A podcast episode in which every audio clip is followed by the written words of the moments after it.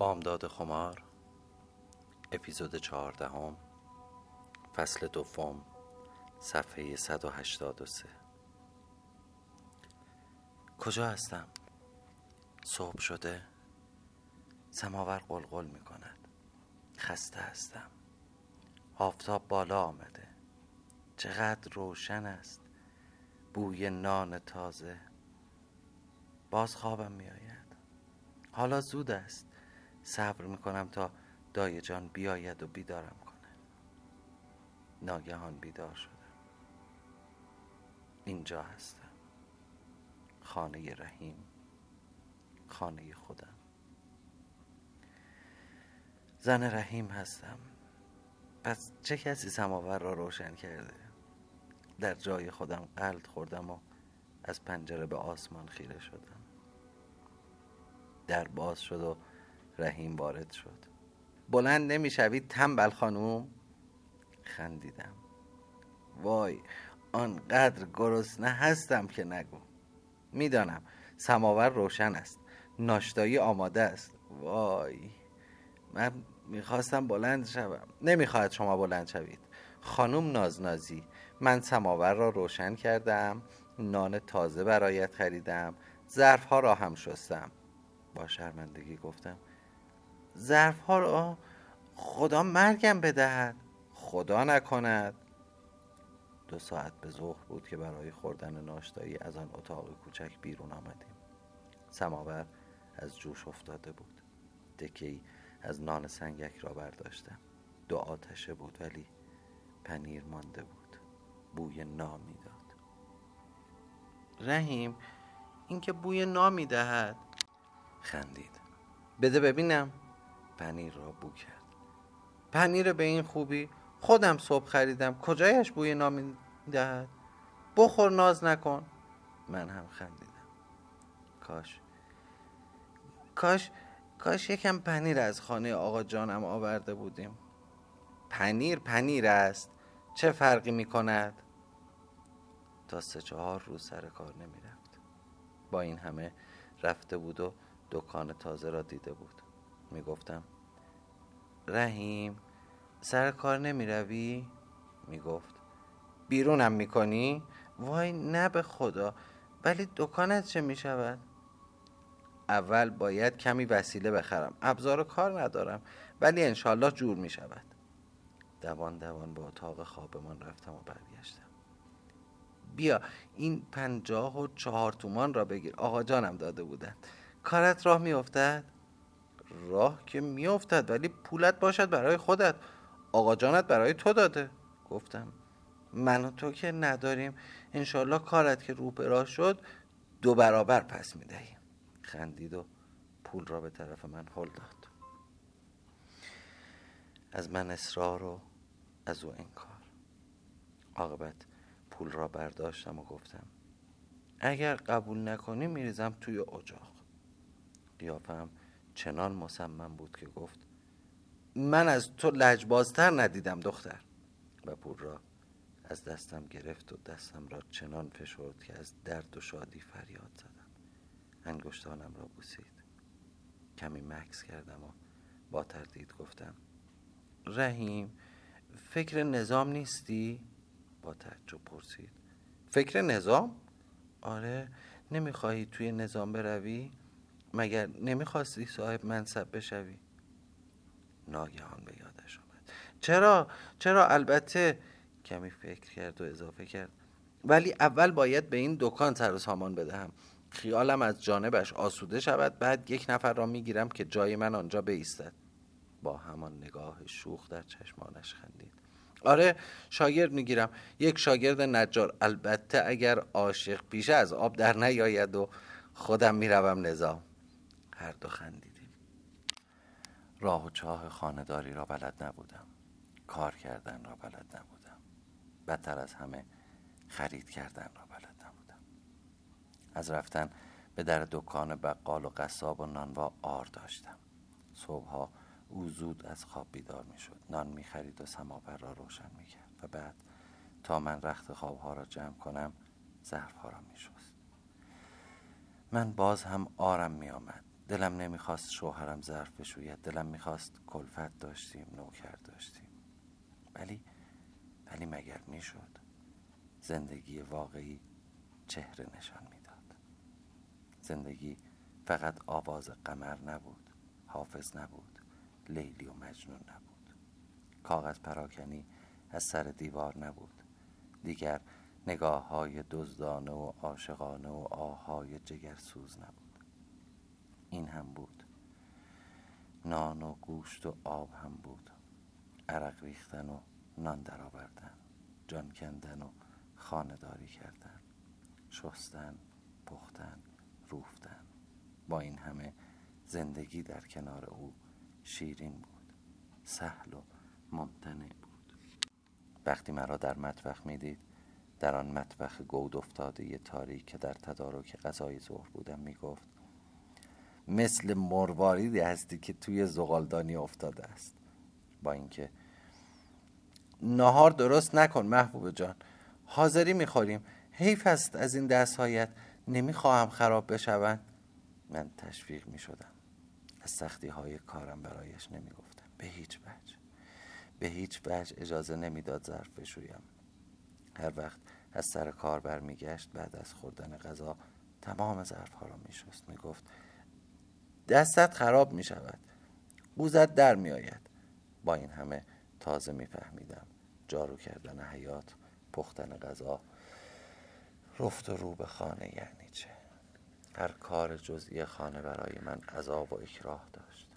از سر و صدای بچه های محل و گفتگوی پر سر و صدای همسایگان زش میکشیدم. خانه پدرم چنان بزرگ بود که هرگز هیچ صدایی به درون حیات و ساختمان های با شکوه آن نفوذ نمی‌کرد. مثل این خانه به اندازه پوست گردو نبود. چرا این محله اینقدر شلوغ و پرهیاهو بود؟ فریاد گوش خراش آب حوزی صدای لب و فروش و فروشندگان دورگرد. صدای لباس کفش پالتو کت کهنه می‌خریم. صدای جیغ و داد بچه ها رفت و آمد و گفتگوی آبرین و صدای سم اسب ها و چرخ درشکی یا گاری ها من همیشه گوش به زنگ تشخیص این صداها و قیاس آن با محله خودمان بودم. بدترین مرحله کشیدن آب حوز و شبهایی بود که نوبت ما بود. میرا به محله می آمد و سر و صدا و احیانا جنگ و دعوای همسایه ها بر سر آب آغاز می شد من در رخت خواب می ماندم چون هوا کم کم سرد شده بود.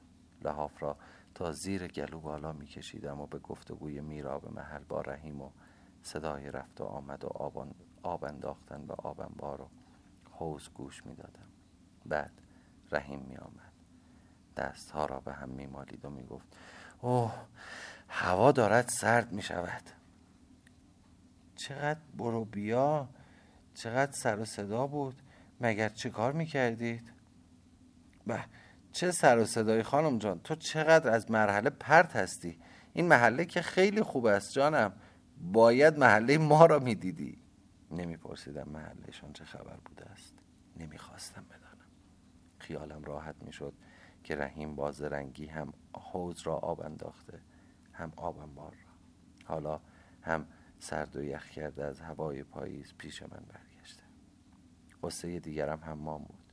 اینجا حمام سرخانه نداشتیم. باید به حمام بیرون می‌رفتم کسی هم نبود که بخچه و اسباب حمام مرا به حمام ببرد. باید مثل دایه جان و دد خانوم اسباب حمامم را زیر بغلم می‌زدم و با خودم میبردم. وقتی می‌خواستم به حمام بروم از روز قبل ازا می‌گرفتم. بخچه حمام را خیلی کوچک و مختصر میبستم تا بتوانم آن را زیر چادر بگیرم. زود می‌رفتم و کارگر می‌خواستم. اینجا مثل محله خودمان سرشناس نبودم. کارگرها دیگران را به خاطر گل روی من کنار نمیگذاشتند. باید منتظر نوبت می شدم یا خودم خودم را می شستم. اینجا دیگر کسی تملق مرا نمی گفت مشت و مال و ناز و نوازش در بین نبود. از ترشی و گوشت کوبیده شب مانده خبری نبود. هر وقت رحیم به حمام می‌رفت من خواب بودم و قبل از اینکه من بیدار شوم بازگشته بود و من خوشحال بودم. چون دلم نمی‌خواست او را آنطور بخچه به بغل در راه برگشت از حمام ببینم. به یاد حاجلی می افتادم مشکل بعدی شستن رخ و لباس بود. اصلا اصلا نمی‌دانستم چه کار باید بکنم. تمام لباس های من کثیف شده و گوشه صندوق خانه اتاق روبرویی بغل در حیات تلمبار شده بود. اولین ماهی که دایی آمد و سی تومان مرا آورد گفتم دایی جان بگو رختشوی خودمان بیاید هر دو هفته یک بار. با نگرانی گفت نه جانم او که این همه راه را تا اینجا نمی آید تا به اینجا برسد ظهر است. فهمیدم که صلاح نمی‌داند او وضع زندگی مرا ببیند. پس من چیکار کنم؟ خودم یکی را همین حول و حوش پیدا می کنم باید به دکاندارها بسپارم. آن روز دای جانم لباس های ما را شست و تا قبل از پایان ماه توانست زنی دراز و لاغر و پرکار را پیدا کند. اسمش محترم بود و پانزده روز یک بار می آمد تا لباس های ما را بشوید. رحیم کاری به این کارها نداشت. عاقبت. بعد از سی روز مادر رحیم به دیدن ما آمد. زن بامزه و بزلگویی به نظرم رسید. گرچه اصلا قابل مقایسه با خانم جان خودم یا حتی خاله و زنم و ام جانم نبود. حرکاتش تند و زبر و زرنگ بود. با اصرار از من می‌خواست کمکم کند. گفتم خانم به خدا کاری ندارم. فقط یک نوک پا می‌روم برای ظهر خرید کنم و برمیگردم. به اصرار پول را از من گرفت و خودش برای خرید رفت. من نفسی به راحت کشیدم. از خرید کردن بیش از هر کاری آر داشتم. برنج و روغن را دایی از خانه پدرم آورده بود ولی سبزی و گوشت خریدن برایم عذابی بود. چادرش را به کمر بست و همه چیز را شست و آماده کرد و مرتب گذاشت. من بدم نمی آمد ولی مرتب تعارف می کردم این هم برای دو سه روز من. بعدش چه؟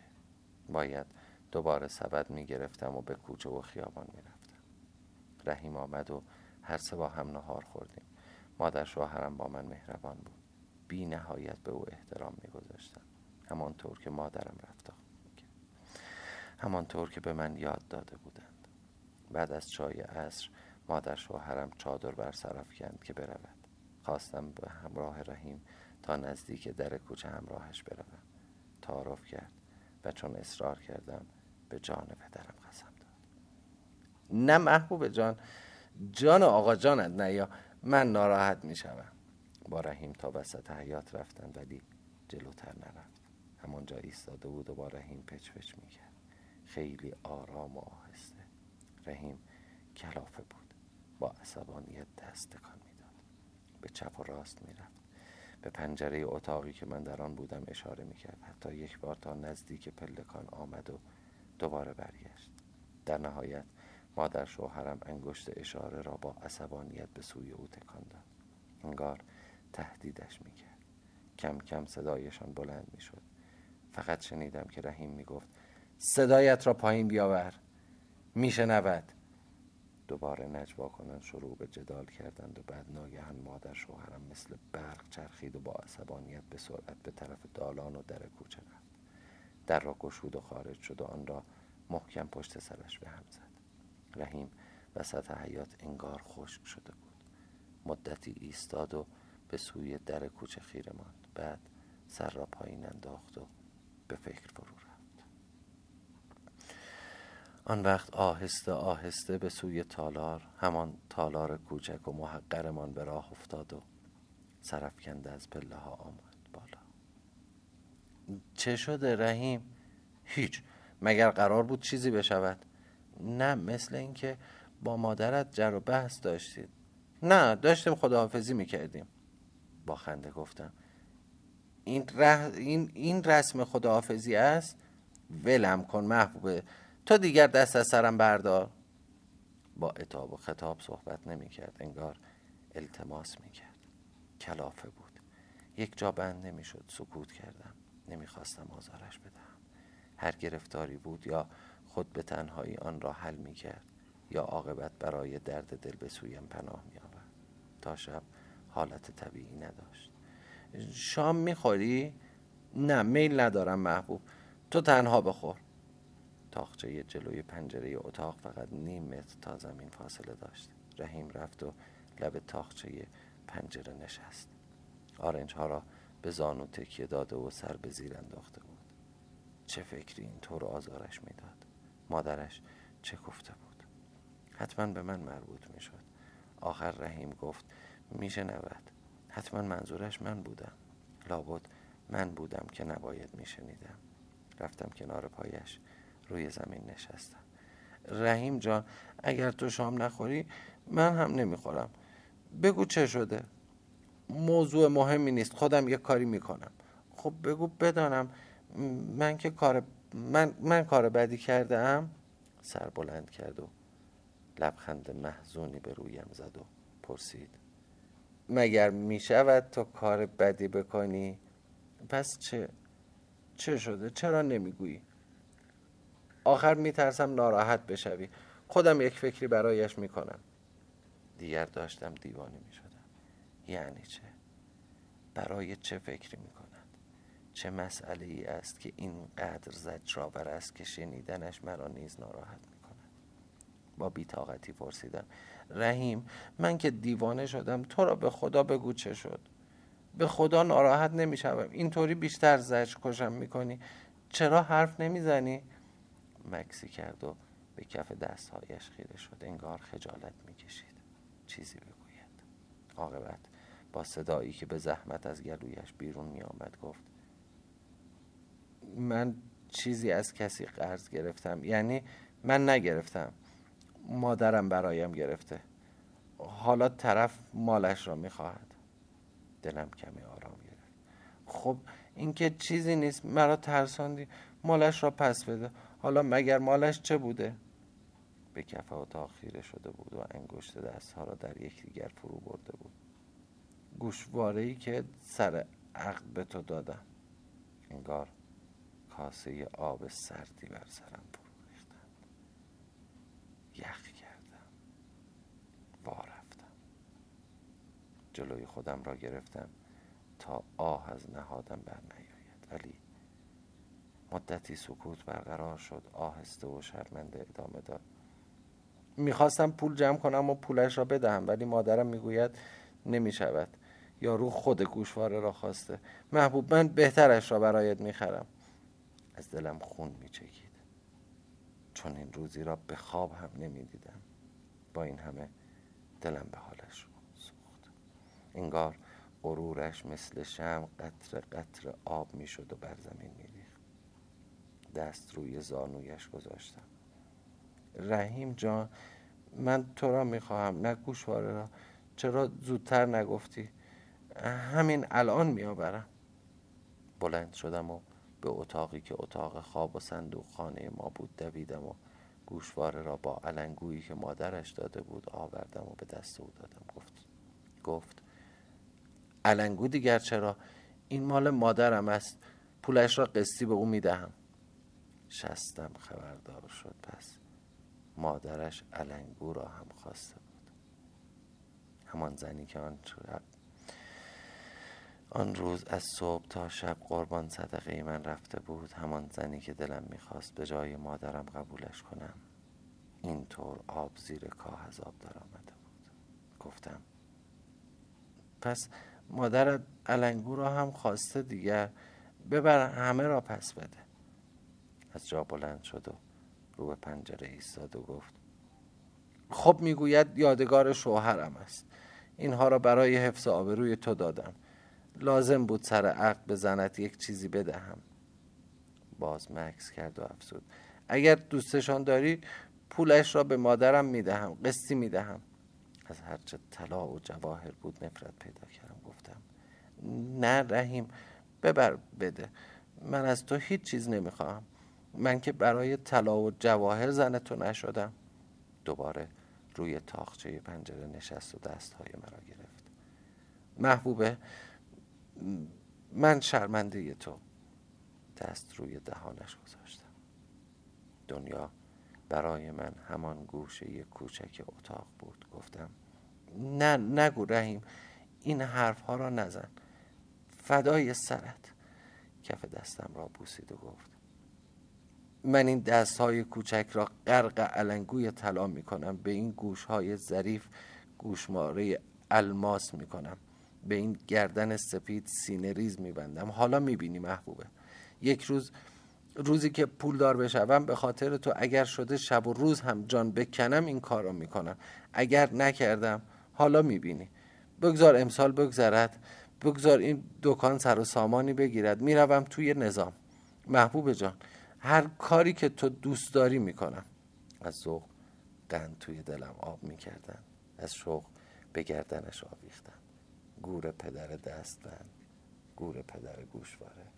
انگار همه دنیا چشم در آورده بودند و مرا نگاه می‌کردند. از کنار کوچه می‌رفتم و پیچ روی صورتم انداخته بودم.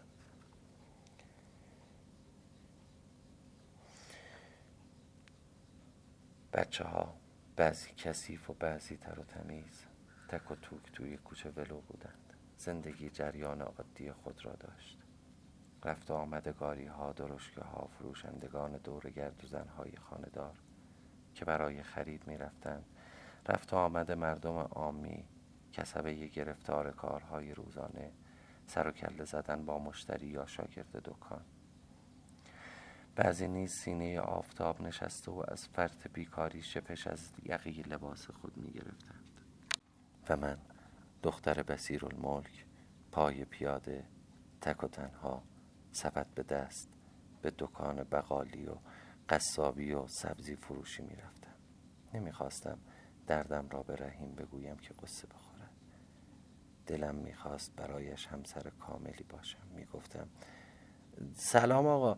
سبزی پلو دارید؟ سبزی فروش با تعجب به من نگاه می‌کرد و با لحنی جاهل معابانه می‌گفت پس اینا علفه؟ عجب لات بی سر و پایی است. این چه طرز حرف زدن است؟ شیطان می‌گوید برگردم و بروم اما نهار نداریم. اگر از اینجا نخرم از کی باید بخرم؟ سبزی فروش محله همیشه با او سر و کار خواهم داشت. از قصاب دو کیلو گوشت می‌خواستم. می‌پرسید مهمان داری آبجی؟ نه مهمان نداشتم. من بودم و رحیم. ولی از آنجا که در خانه پدرم کمتر از دو سه کیلو گوشت روزانه خریداری نمی‌شد از آنجا که حاجلی همیشه به دستور مادرم به اندازه دو سه نفر هم غذای اضافه درست می‌کرد من خجالت میکشیدم کمتر از این مقدار گوشت بخواهم هنوز از چارک و سیر آر داشتم. می‌خواستم بگویم به تو چه من مهمان دارم یا نه؟ تو بهتر میدانی یا مادرم؟ تو واردتر هستی یا حاجلی؟ ولی مثل اینکه یارو زیاد هم بد نمی‌گفت. ما که دو نفر بیشتر نیستیم. می‌گفتم خب یک کیلو. نگاهی با تعجب به سراپای من میانداخت و گوشت را به دستم می‌داد و با خودش قر می‌زد. خودش هم نمی‌داند چه می‌خواهد. باز به خشم آمدم و باز جلوی خودم را می‌گرفتم. زنهای دیگر می آمدند و سر دو سیر و نیم گوشت و یک کیلو سبزی دو ساعت با قصاب و سبزی فروش کلنجار می گوشت خوب می‌خواستند. سبزی بدون گل می‌خواستند. تازه باشد. گوشت من همیشه پر از آشغال و نپز بود. سبزی پر از گل بود. رحیم وقتی گوشت را می‌دید ناچاران را می‌برد تا پس بدهد یا به قول من گوشت خوب تهیه کند. با این همه کم کم عادت می‌کردم ولی گاهی غم سقوط از زندگی راحت در خانه پدری به دلم نیش می‌زد. ولی فقط گاهی. گاهی که رحیم نبود. گاهی که کارهای خانه به من فشار می آورد گاهی که خیلی تنها بودم. باز سر ماه شد و دایم آمد. سی تومان ماهیانه را آورد و از احوالم پرسید. پدر و مادرم سلام نرسانده بودند. از من پرسید که راضی هستم خوشحال هستم یا نه. البته که بودم. وقتی که نشست گفتم دای جان تعریف کن خانم, خانم جانم چطور است؟ آقا جان حالش خوب است؟ منوچهر خجسته فامیل همه خوب هستند آره نه نه همه خوب هستن الحمدلله. خجسته سلام رسان. نزهت چطور است؟ شوهرش پسرش؟ دایه خندید. الهی آتش به جان نزهت نگیرد با آن دست گلی که به آب داده. هیجان زده گفتم چه کار کرده دایه جان؟ چه کار کرده؟ هیچی از همان کارهای همیشه از همان کلفت هایی که همیشه می‌گوید کلفت هایی که همیشه می‌گوید. به کی گفته دایه جان؟ برایم تعریف کن. چه کار کرده؟ دایم سر حال و سر دماغ گفت. هیچی رفته بود یک جا مهمانی اتفاقا دختر عطا هم آنجا بوده. همان که برادرش خواستگار تو بوده. یادت هست؟ آره آره یادم هست. همان دختری که خیلی هم زشت بود بله همان که این کار از دماغ فیل افتاده بود. وقتی صحبت خوب گل میاندازد دختر عطا دوله از آن طرف اتاق بی مقدمه جلوی همه بلند بلند به نزهت که این طرف اتاق بوده می‌گوید خب نزهت خانم به سلامتی شنیدم محبوب خانم عروس شدن مبارک باشد.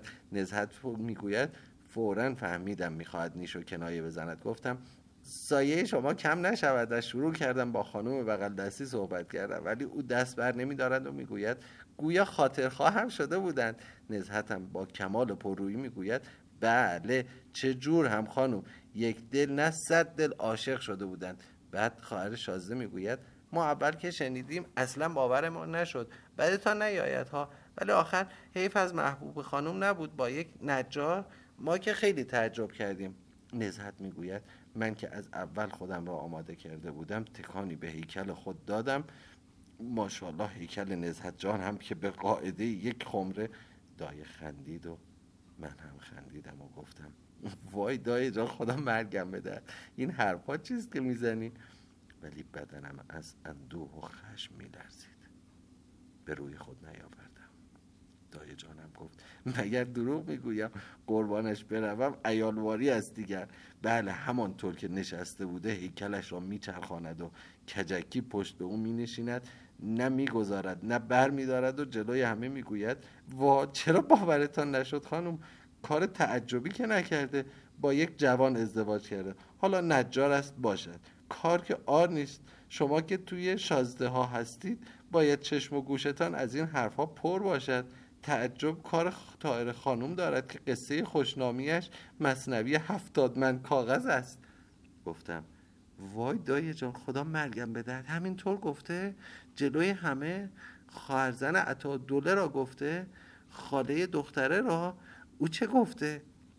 او او چی داشته بگویه؟ صدایش در نیامده. بعد هم سردرد را بهانه کرده بلند شده رفته. خانم جانتان نزهت را دعوا کردند و گفتند خیلی بد حرفی زدی. ولی نزهت جانم برگشت گفت چرا مردم خودشان هزار ننگ دارند؟ انگار نه انگار. حالا من بشینم دختر بد ترکیب بوزینه جلوی همه لیچار بارم کند؟ نه خانم جان من مثل شما نیستم که دائم ملاحظه این و آن را بکنم و توی دلم خون بخورم. من مثل شما از این و آن نمی‌خورم.